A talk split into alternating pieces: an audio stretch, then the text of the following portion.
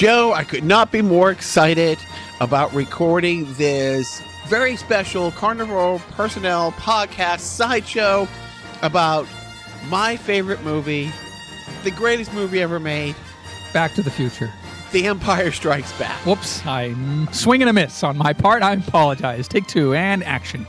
Today is the 40th anniversary of this movie being released in the United States. It had a premiere four days earlier in the UK, but we don't count that. We beat them in the war. So what really matters is The Empire Strikes Back premiered this day 40 years ago in the United States, and it changed the life of the 11 year old me in ways that resonate to this very day To this very podcast. as everybody knows, everybody who's listening, because they were probably at my beachside wedding in, in 2014, I dressed as Han Solo at my wedding to management. Yeah, this movie, like I said, I saw Star Wars when it came out and I was eight. It really changed the course of wherever I was headed. But Empire Strikes Back, the summer that it came out, there was a drive-in movie theater near us in Shawsheen, the Shawsheen area of Billerica, Massachusetts, and we went to that not every weekend, but almost every weekend because you know my uncle, my Italian uncle, knew a guy, and so we got in for free.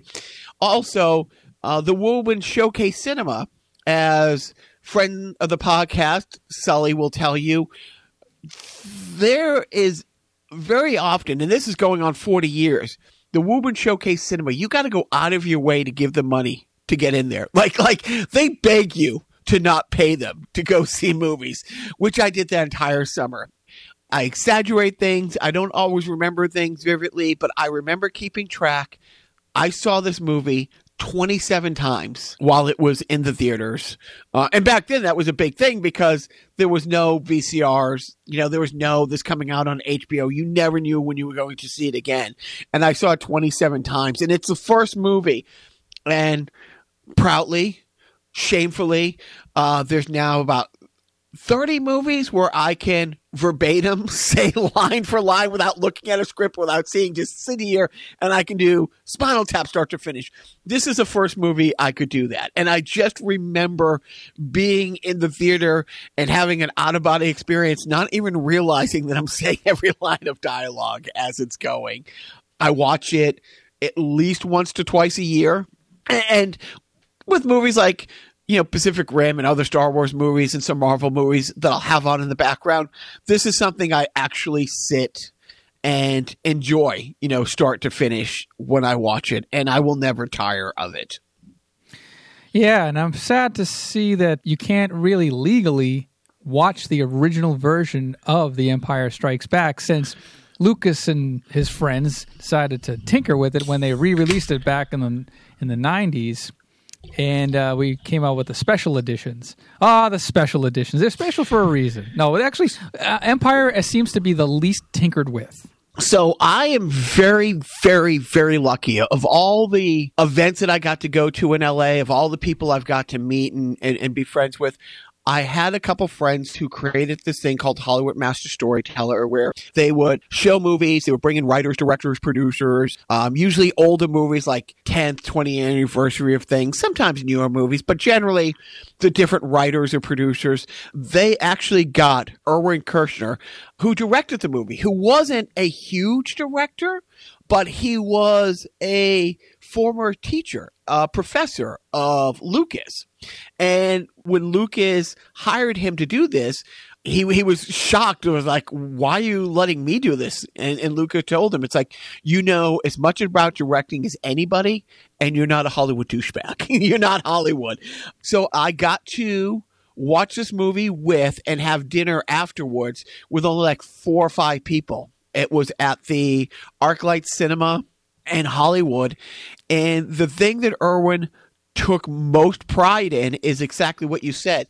They redid the movie in 96, they redid the movie in 2004, and then again in 2011. Like every time a new technology came out, whether it was Blu ray or Laserdisc or 3D, smell-o-vision, yeah. and at the time, so this is, gosh, I think it's before the 2011. And you can see it online. They do side by side like shots, but in the 90, 96 and the 2004 redo, they only changed like five minor things. And I mean, and he took great pride in that. Like such things as they're going down the hallway in Cloud City and it's just a wall.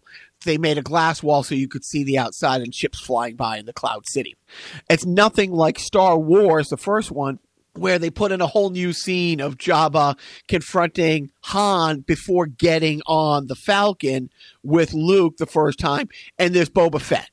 And even even now, even in the 2011, you don't see the Wampa that attacks Luke Skywalker in the cave in the original. You just see him hanging there.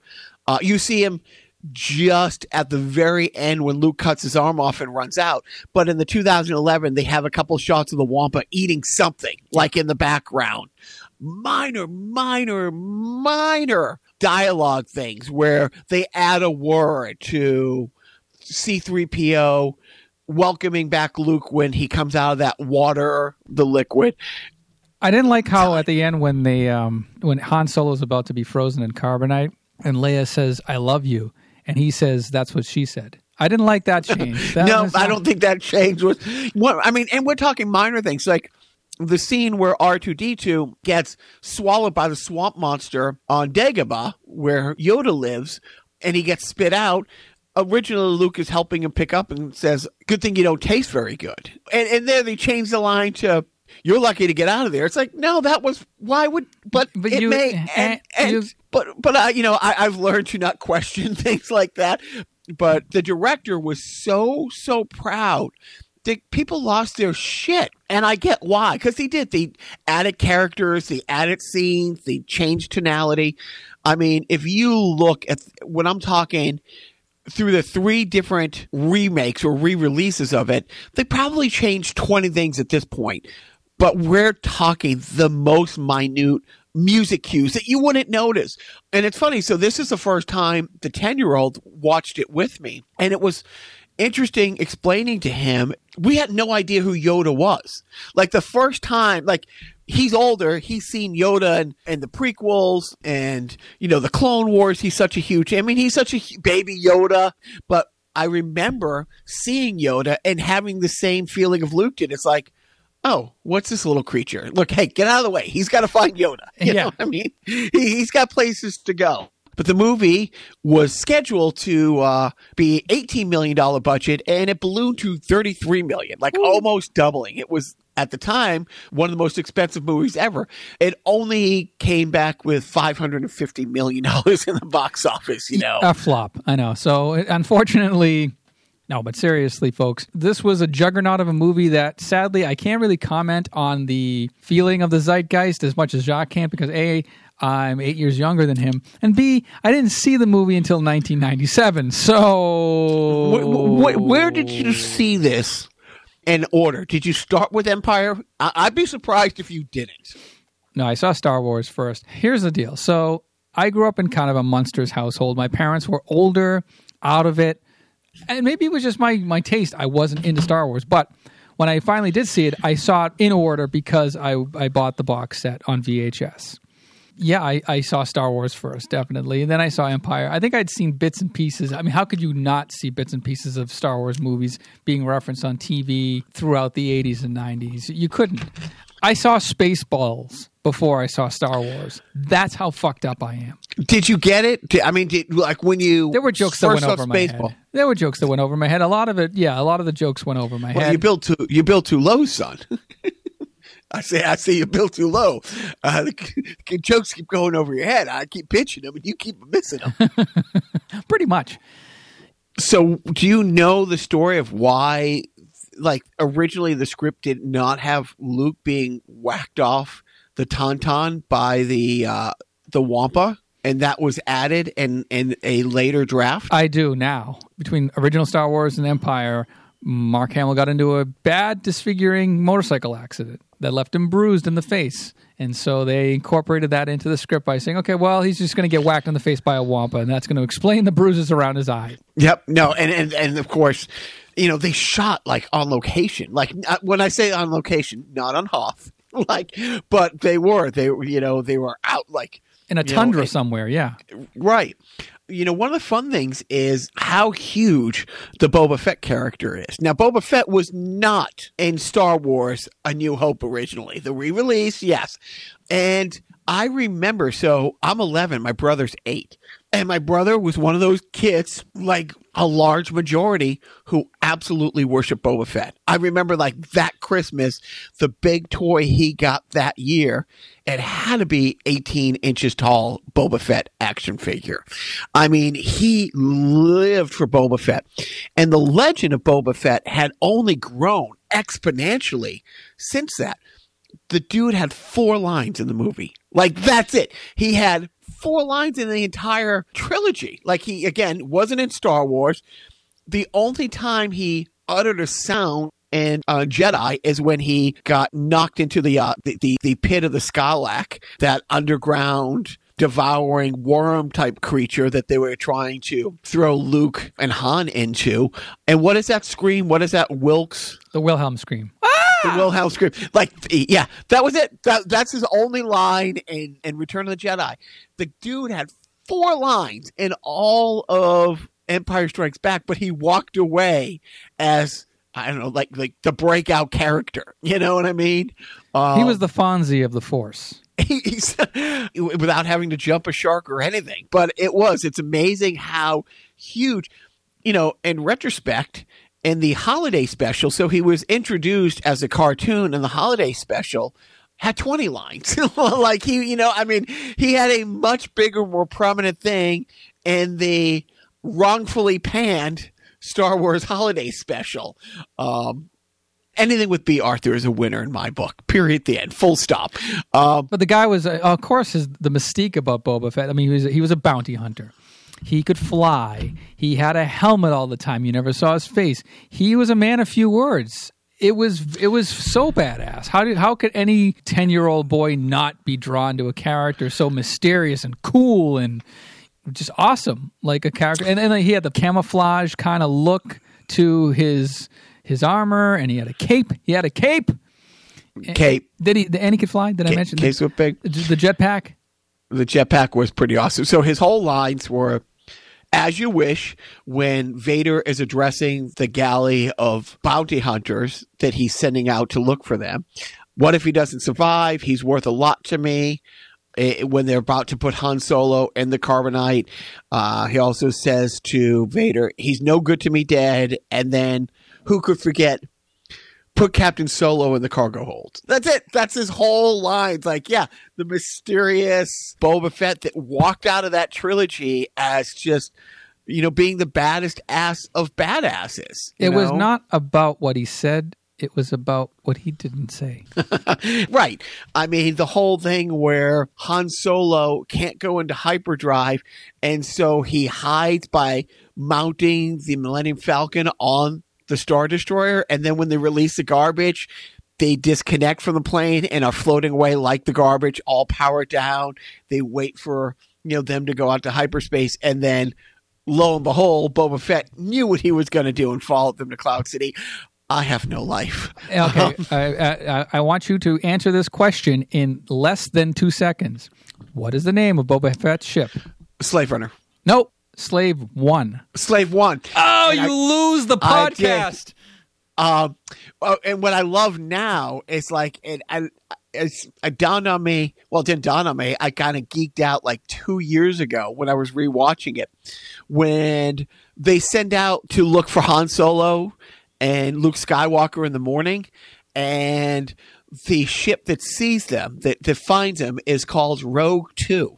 When he calls it into base, and I'm like, oh, that's so, I mean, I just geeked out so much over that, and and I didn't realize that when they made Rogue One. I'm like, oh, that's you know, little tiny things like that. I just, you know, that's when I'm like, okay, I know a lot about Star Wars, but a lot of people know a lot more than I ever will, and that's why they're making them, and I'm watching them, and I couldn't be happier with our relationship like that. And to close out Uh, on Boba Fett a little bit, uh, you know that maybe somebody will be making an appearance in the Mandalorian season two.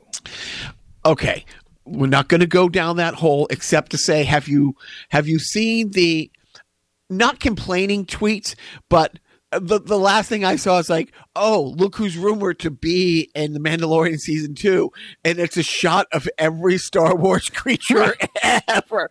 Because Ahsoka's supposed to be in it, Boba Fett's supposed to be in it. So I mean, there's some there's some characters from Star Wars Rebels who are rumored to be in it. And different people from like you know the prequels who might make appearances and stuff like that. So here's the funny thing is they know who's in it. It's done. Season two of The Mandalorian is 100% done and in the can and edited, and they are already working on season three. So all these great rumors, it's like, uh, just relax. Like, you know what? Let's just enjoy. But we want it now. Get. Okay, so back to Empire Strikes Back. Uh, let's talk about the kiss. Um, actually, fun fact: there's actually two in there. Like, like there's another other subtle kiss, like later in the movie w- when they go to part, that she kisses him on the lip. But the kiss itself, right. the tongue, the the that wasn't no you tongue. know, I, I I were you there? Yes. Do you know that? I do. Okay. Um, now, I don't remember if because I don't. I don't think I I have. I might have a. V- do you have the VHS of the original? I think I do. Yes, did, I do. Did did they cut to a a 70s funkadelic bass line when she kissed him, or am I just remembering it that way? Uh, I do remember they cut it to Chewie, and um, uh, I didn't see where his hands were, so that was a little suggestive. Okay. That is one of those things. On one hand, in the movie, the force projection of Obi-Wan Kenobi says to Yoda as Luke is going to take on Vader and he's not done with his training and Obi-Wan says, you know, he's our last hope. And Yoda says there's another, which if Lucas thought, oh, there's another, and it's his sister because she's also the daughter of Anakin, you know, Skywalker. Oh, that's a sidebar. That's one of the that is one of the I don't want to say big changes, but when they redid the movie in 2011, like when Darth Vader goes and he talks to the projection of the Emperor, it's a creepy looking guy in a hood. But when they redid it in 2011, they made it Palpatine. You know, now that we knew who Palpatine was, it's the same dialogue. In the added line of dialogue, you know, they said like he's the son of Anakin Skywalker, but it's Palpatine who said, which makes look if you're going to make a change, well, he's now been revealed. You know who he looks like, so it makes sense. That's fine. I mean, I'll still never forgive them for changing out the Force ghost of uh, Anakin Skywalker at the end of Jedi into Hayden Christensen, but you know, yeah, yeah, no, that was just stupid. Uh, unnecessary. But if they knew there was another, if Luke failed, if they knew there was another, and they knew the other was Princess Leia, eh, why didn't he change that kiss? Like, why didn't? No. Well, I think it was because they didn't know. They, because Luke and Leia, they Luke and Leia didn't know. right? know. Luke and Leia didn't know, But and it's also what? it's also a red herring. It makes people like it.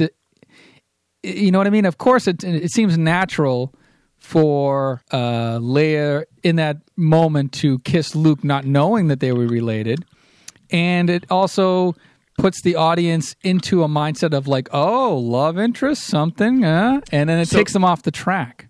you know, in movies nowadays, they have the heroes wind up fighting in China at one point because they want to get that audience numbers. It's like, oh, they're fighting in China. Did they have Leia kiss Luke because they wanted to do well in the South? Did, did they wanted people in Arkansas? Is that like the same? No. And, and so the funny thing is, with Empire, with Star Wars, Star Wars ended on a happy note. You knew Star Wars ended. If there was not a sequel, they blew up the Death Star. Mission accomplished, and you can write whatever story you want in your head, but it had a Hollywood happy ending. Here, it didn't. And you don't find out that Luke and Leia are sister until the very end of Return of the Jedi. It's like even at the end where Leia is talking to Han, and it's like, oh, it's it's it's Luke, blah blah blah, and he's like, oh, okay, when he gets back, I'll just step aside. I get it, and she's like, no, it's my brother. It's like, oh, you don't even know that till three years and an hour and 58 minutes later into the very end of the movie did, did you know that they're brother and sister and also as an 11 year old you know, who had lots of issues going on in his life, lots of anger issues, lots of loss, to find out what was going to happen to Han Solo. That was three agonizing years to find out what this monster, this awful person, Boba Fett, flew away with Captain Solo and, and just, you know, what was going to happen. Dude, that honestly, can you imagine like that? It's like even now when people are like, you know, season seven of Lost ends on a cliffhanger, and people have to wait five months to, you know, find out, you know, what happens. Is there a rift between f- super fans of Star Wars? You know, I was a Boba Fett fan versus I was a Han fan. Kind of like the same way, like I was a Beatles fan or I was a Rolling Stones fan. You know what I mean? Like, does it say something about the person depending on who their favorite Yeah. bad boy was? uh, look, um, look at the trajectory of my life and my brother's life over the next 10 years. you know, and that says it all. Like, Yeah, you both would have been doctors if you hadn't seen this fucking movie. Like if, Right, if right. this movie didn't consume every waking moment of your childhoods, you would have been studying. No, but he was a Boba Fett guy. And honestly, um, no, he turned out to be a horrible. Hor- no. Ah. but but no, He it- was the it- kind of guy who rooted for the bad guys in the movie. right? You know, um, so you, you you brought up Back to the Future. Where does Back to the Future Two rank as far as like greatest sequels of all time? Not very high. It doesn't. No, because two is a mess. Okay. This always ranks in the top five, no matter what list you see. And and look, I don't disagree. I mean, it's my favorite movie. I think it's a perfect movie. But there's always debate between Terminator 2 and Godfather two, although that was sort of that's sort of a second. Yeah, yeah, I guess you know. But Godfather no, two, God- Toy Story two, yeah, Toy Story, Story, Story, Story. Right. I mean, but but it is. It's Aliens. yep. You know, is always up there, but it's hard. I mean, to come up with a sequel to something Caddyshack that original. Why you know why, why why why are you trying to get me you know um um but you go through this i mean honestly is there a more quoted and more misquoted line than no i am your father Right. The Like, the, the original line is "No, I am your father." The misquoted is "Luke, I am your father."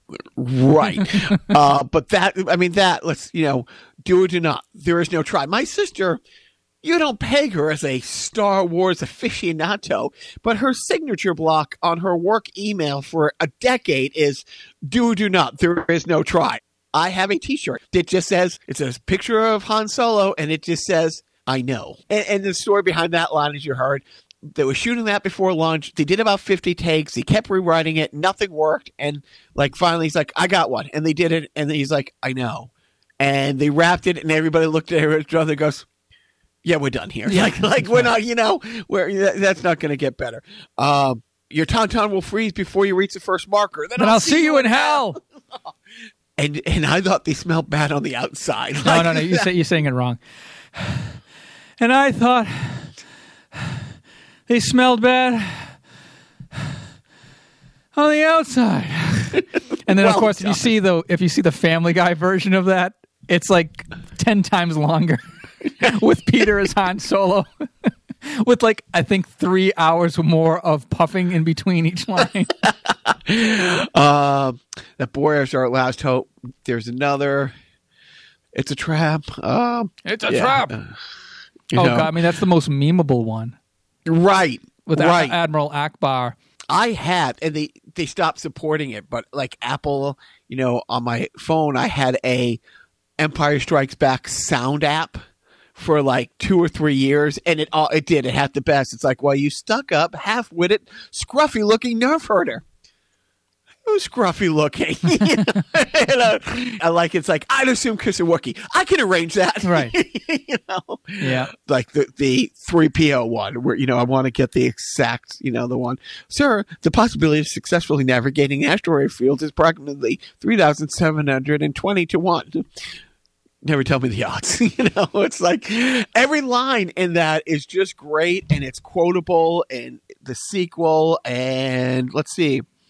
Um I mean, the reveal. uh, Yeah, let's talk about the reveal. I mean, let's talk Right. about the, the the big climax. The, the you know, how often on our podcast do we say? You know, it's like spoiler alert: Darth Vader's Luke's you know farther. I mean, that's still the the greatest one.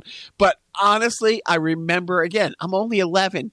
You could have knocked me over with a feather.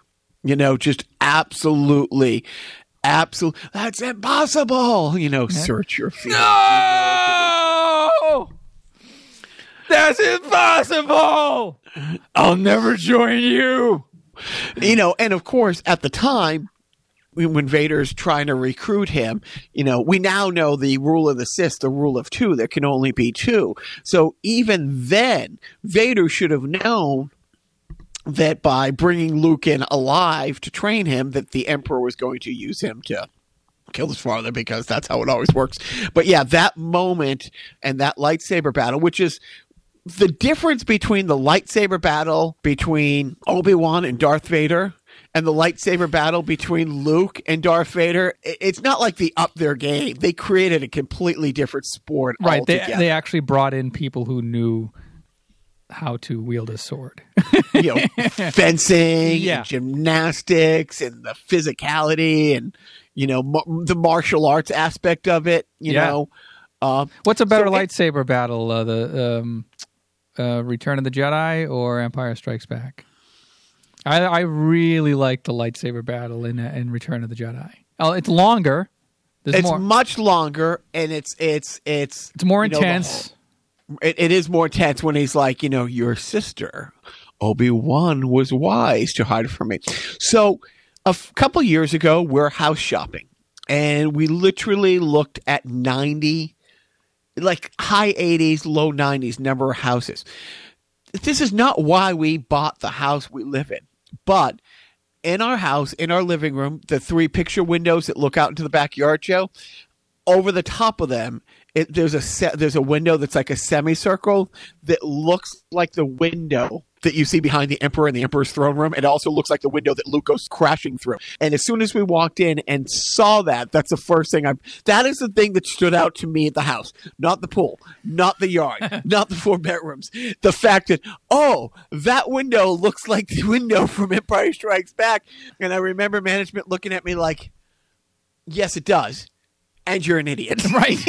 yeah. you know, it's like, we'll buy it. You don't know how much it costs. We're buying this house. Yeah, you're like Ray in Ghostbusters. You got to try this pole. You know, Egon's like this thing has. You know, this uh, this house should be uh, condemned. it's it's substandard for our electrical needs. You got to try this pole. Maybe we should stay here, sleep here.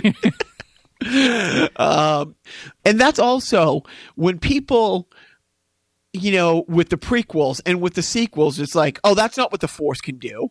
You know, when all of a sudden Force pushing became a thing, you know, and, and hmm. the lightsaber fight with Obi Wan, Qui Gon Jinn, and Darth Maul and stuff like that. That was the first time you saw someone in a lightsaber battle use a Force push or something like. It's like, yeah, dude, it's like the first lightsaber battle with Obi Wan. There was none of that, and now, oh, all of a sudden he can make things come off the wall and throw it at him from the other side of the room. It's like, yes, yes, and like Karen Smith says, the Force can do anything that film's director says it can. Yeah.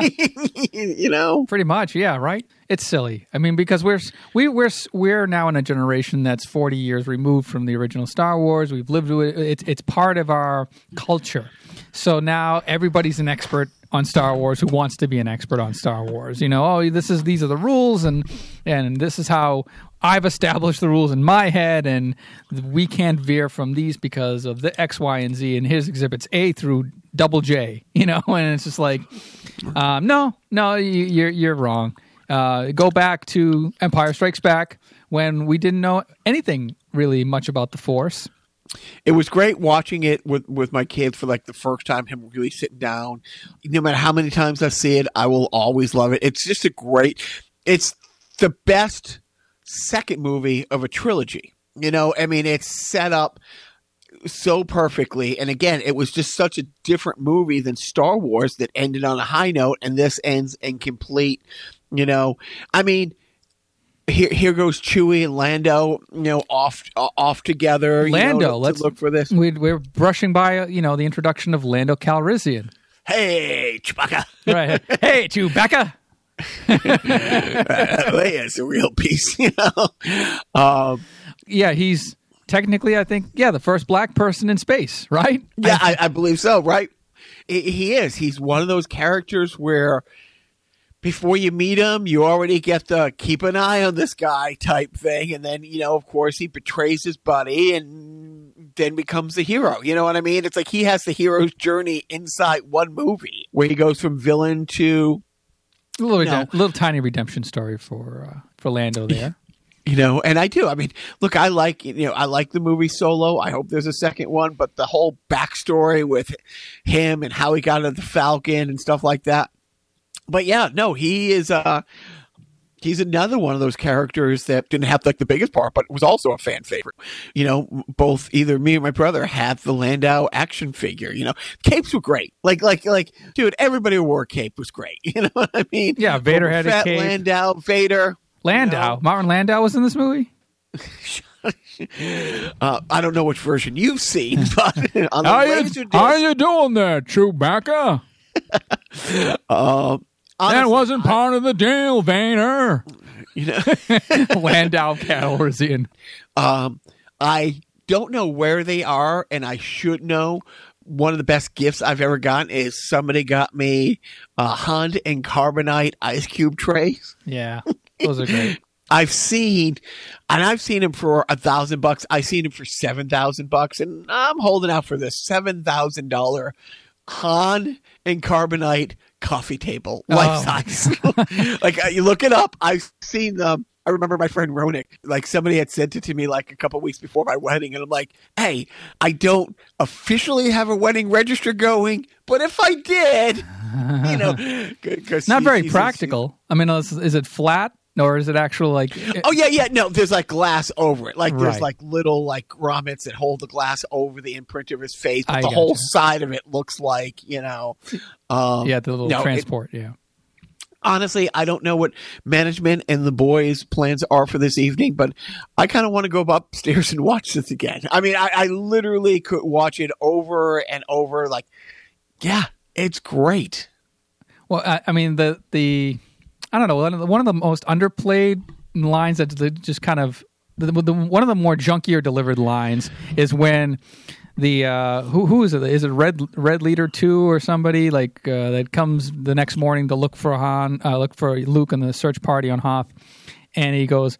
Uh, I found them. Repeat, I've found them. Like it's like I don't know. It feels like a I don't know. It feels less poetic. Like it's not as it's not it's not as much of a grabber as the other lines. But I mean, I, I me. was well. First of all, those snow ships are, are my favorite. Like, um, it, it's it's funny.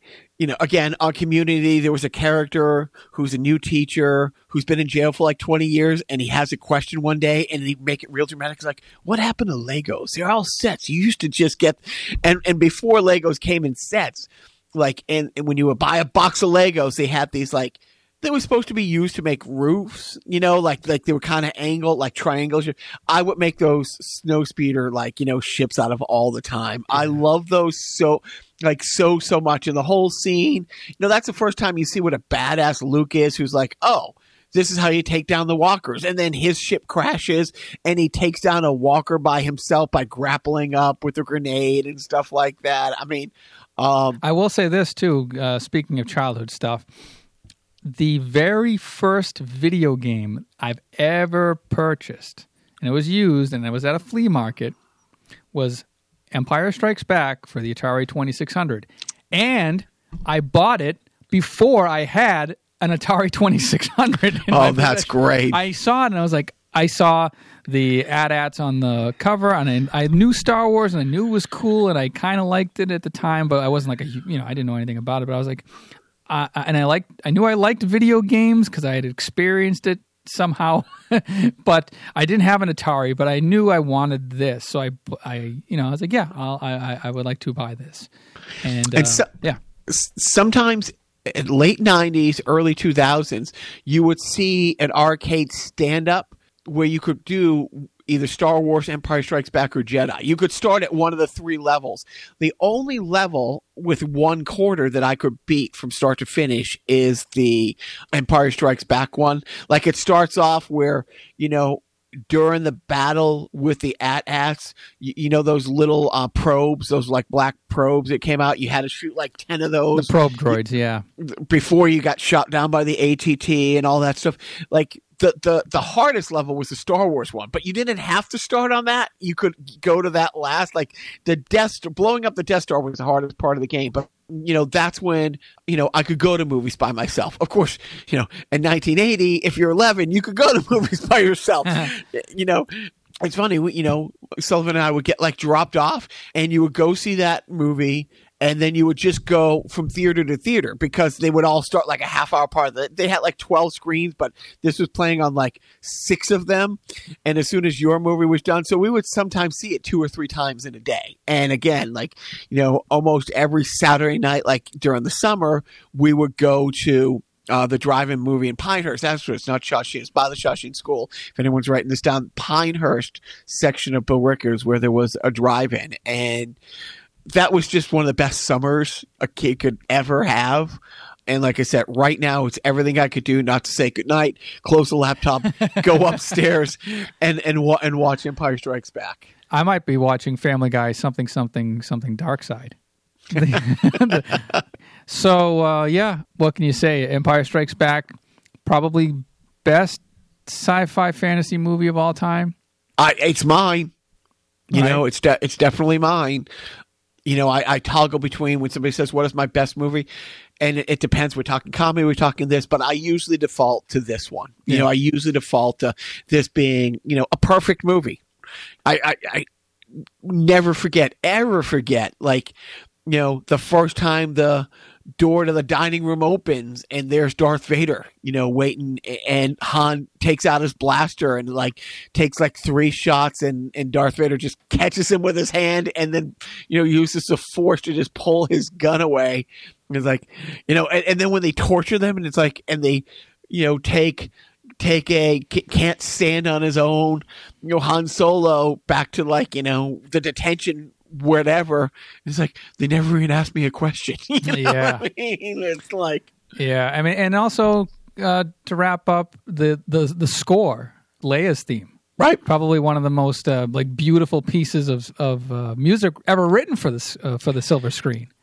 I like that. I like, and I don't know if they used to do that with other movies. I, I hadn't researched that because now, like, you watch an Avenger movie and you know it's Captain America coming up. You know it's Thor. You know they all have their own interludes, or, or even with Batman, Superman, Wonder Woman. You know, um, of Justice. But yeah, now with the Leia, you know, because you know, with with with Landau being the only black guy in space, you know, uh, Leia for the large part, like you know, she was the only real Woman. woman. You know, it's like there was you know Luke's aunt, and then the general who is deciphering the information that they got from the people from Rogue One. Yes. you know, Right. uh, She's the only other woman in the universe, and I hate her. but Leia, I mean, and, and that character, seriously, she never like. Let's face it. Yoda went off into hiding, and Obi Wan kind of went off to hiding, but also watch over Luke. Anakin Skywalker had these meltdown pity parties, and Luke had these meltdown pity parties. Everybody had a meltdown pity party in that entire nine episodes, except Leia, who's been nothing. You you tell me one scene where she wasn't a badass just an absolute take charge badass from start to finish. I think it's be- I think it's a commentary on um, the emotionality of certain genders. right, right. Like Luke goes, oh, oh, I, I, wanted to go to Haji's to pick gonna-" up some power converters. Right, or, or when he goes and hides on an island for twenty years. You know what I mean? It's like, and, and it has a twenty-year pity party. I don't want to shave.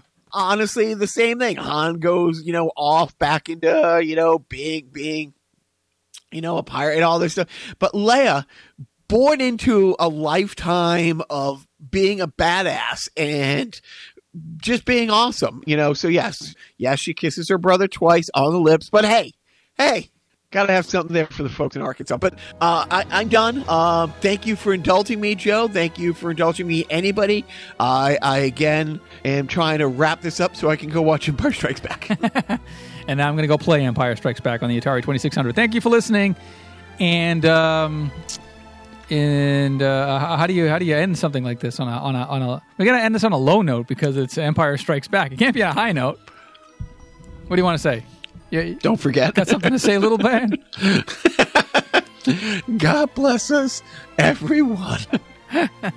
and like, like they say, don't forget.